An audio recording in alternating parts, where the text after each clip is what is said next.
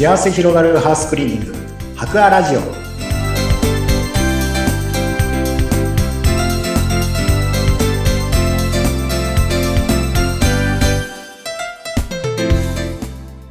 こんにちは。株式会社博の糸井健二です。こんにちは。インタビュアーの山口智子です、えー、糸井さん。まあ年も明け1月も過ぎ去りあもう早いですね。日が。早いですね。ね今ですね。ちょっとねまあ、そういうなんかこの2月という時期ってお掃除にとっては、まあ、どんな対策してくださいという依頼が多いのかとかなんかそのあたりあるんですか？まあ、2月はですね、まあ、年末の大掃除から終わって、えーちょっとまあ一段落すると言いますか、ちょっと落ち着く時期ではあるんですね、お掃除の方は。うん。で、意外とこの時期多かったりするのが、実はあの、ネズミの依頼がちょっと多くなってきたりする時期だったりするんですよね。えー、ネズミの依頼ですか？はい。これ一般家庭ですか？一般家庭ですね。へえ、どこれどういう状況になるんですか？ネズミ。これがですね、あの、やっぱり虫は冬場になるとこの寒い時期ってのはやっぱり出てこないんですけども、このネズミとかいった動物はです、哺乳類はですね、やっぱりこの冬場でも活動するものは活動しますので、はい。で、寒くなってくるとより屋内には、やっぱりそうは言ってもちょっと寒いですから、屋内に入りたがるというか、それであったかい家の中とか、あの、家の建物の中にやっぱり入ってくるケースが、まあ結構多くなってくるんですよね、やっぱり。はい。それですよね。動物も暖かいとこの方がいいですもんね。ね。うん。え、これ家の中、隙間からヒュッて入ってきちゃうんですか？そうなんですね。やっぱり隙間があるから入ってくるんですけども、あの、ネズミの場合ですね、本当に、の、ちょっとした隙間からでも簡単に入り込めるので、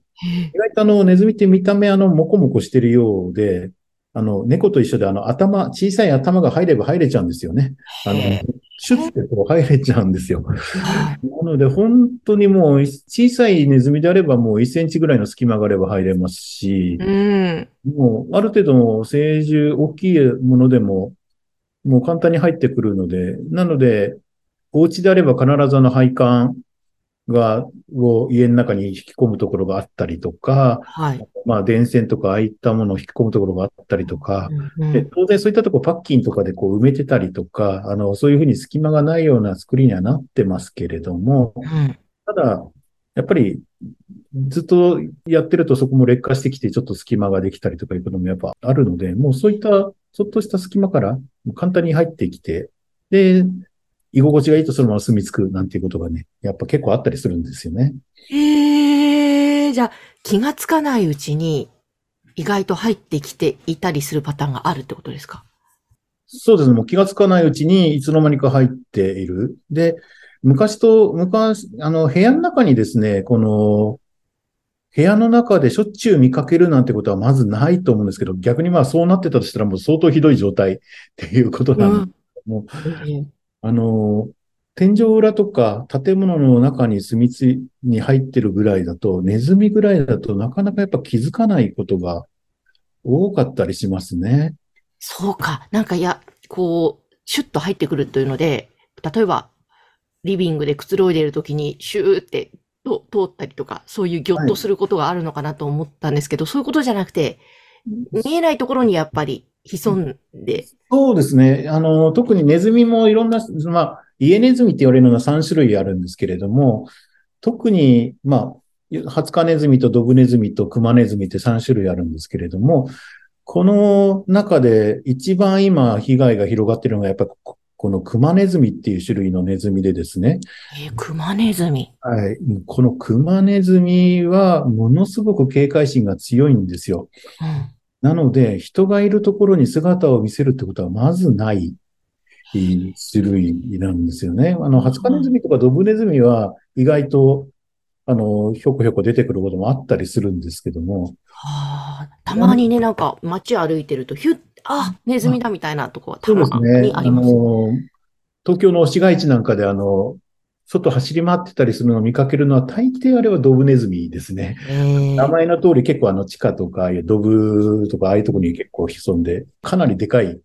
大きい種類ですけども、うん。あれは意外と警戒心が薄いというか平気で出てくるんですけども、一番被害が多いというか広がってるのはやっぱりクマネズミの方で、これはもう、まず、例えばもう下で誰かが動いてるなと思ったらもう物音も立てないなんていうことを結構、あったりするはあ。これ、なかなか気づかれない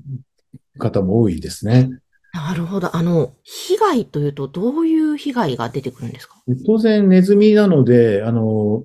ネズミってあの、体の、自分の体の3分の1ぐらい毎日何か食べてないと生きていけないんですよね。うん。で、当然餌を求めていきますので、あの、家の中に何か食物、まあ、建物の中に入られると、その隙間から部屋の中に餌を探して入ってくることは当然ありますので、そこで何か食べ物とか置きっぱなしにしてると、まあもうそこで普通にそれを餌にしたりとかですね、することが多かったりしますし、あとまあ、稀にあるのが、やっぱりネズミってあの、ネズミとかリスとかあの手の月種類って言うんでしたっけね。あの種類ってあの前歯がずっと死ぬまで伸び続けるんですよね。へえ。そうなんです。なので、何か硬いもんかじってないと、かじって歯を削ってないと、そのうちあの歯が伸びすぎてあの、物食べれなくなって死んじゃうんですよ。はあ、そうなんですね。なので常に何かをかじってるんですよ。うん。で、ネズミの場合、ネズミで多いのが、あの、家の中に入ってるケーブルとか、ああいったものですね。あれをかじって、それが原因でショートしちゃう、停電しちゃう。またそれが原因でネズミが感電しちゃって、それであの、バチあのショショートしちゃって、それが原因で火災になるなんていうケース、結構これ実は多いんですよね。へえ。え、じゃあ、あれ？ネズミがいるかもって、こう気づくにはと言いますか、ええどういうところで皆さん気づいてご依頼するんですか？あまずあの部屋の中に置いてあるものが何かかじられたりとか、何かしたらうんまずわかると思うんですし、あの、いわゆるこうネズミの糞、食べた以上何か出すもの出しますから、ネズミの糞っていうのはまあ落ちてますんで、部屋の中に入ってきたらそれ入って餌とか食べられてると、まあよーく見てるとそれが見つかるっていうかですね。おー、そう。いうこともあります。もう、まあ、入りたての頃は気づかれないことも結構多かったりとか、うん。意外とあるのが家の中にペットとか飼ってらっしゃるお宅でですね、あのペットフードそのまま出しっぱなし、食べ残してるものとか出しっぱなしにしてるやつを食べるなんていうこともあったりしてですね。で、朝になって餌なくなってても、それが飼ってるものが食べた、飼ってるワンちゃんとか猫ちゃんが食べたんだなと思っちゃうかもしれないけど、実はネズミが食べてたなんてこともあったりするケースがあるんですよね。うわえ、ワンちゃん、猫ちゃんがネズミを退治するってことはないんですかね？猫は昔、ネズミを退治するイメージがあると思うんですけども、うんあの、最近の家猫はまず退治しないですね。ああ、そうなんですね。はい。私の知ってるケースでは、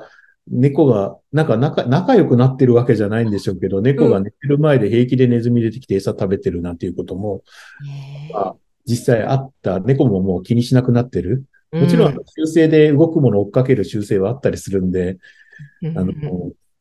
の、退治するまではいかなくてもなんか追い払うことはあるかもしれないですけど、ただ、うん猫も慣れてくると、だんだん気にならなくなってくる場合もやっぱあったりとかですね。へ意外とね、ネズミ、い犬とか猫飼ってるからネズミ対策になるってことはまずないと思った方がいいかなと思います。これ、ネズミ対策はその、えっ、と、各家庭でハウスクリーニング行くと、もうすぐに終わるものなんですか？で、ネズミが実はすごい厄介なところがですね、これ例えばゴキブリとか、そういう虫でしたら、薬を撒けば、いわゆる殺虫剤撒けば物理的にある程度数を減らすことって当然可能なんですけども、うん。ネズミの場合ですね、あの、いわゆるこう、ネズミを殺す薬を空中にばらまくと、それって当然ネズミと人間と同じ哺乳類ですから、はい。当然人間にも害があるわけですかうん、ら、うん。そういうことはできないわけなんですよ。はい。で、ネズミをつの対策って言いますともう基本的には罠を仕掛けるか、毒餌を使うかっていうのがもうこう基本なんですけども、あ待つしかないんですよね。罠にかかってくれること。基本的にはですねうん。罠にかかってくれること、毒餌を食べて死んでくれることを待つしかないっていうことになるので、あ。うん。行ってすぐじゃあ、ネズミいますね。じゃあ、なんとかしましょうって言って、行ってすぐネズミ退治できました。明日から大丈夫ですってことは、まず普通はありえない。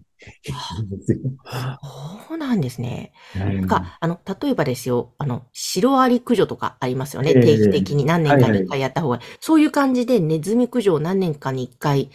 やったり、やったりとか、そういうイメージなのかなと思ったら、そういうことじゃないんですね。そうですね。あの、今はもう、特にこのクマネズミっていうのは、めちゃくちゃ頭もいい、ね、種類なんですよね。なので、罠を仕掛けても、私も目の前で見たことあるんですけど、その罠を避けて通るんですよ。も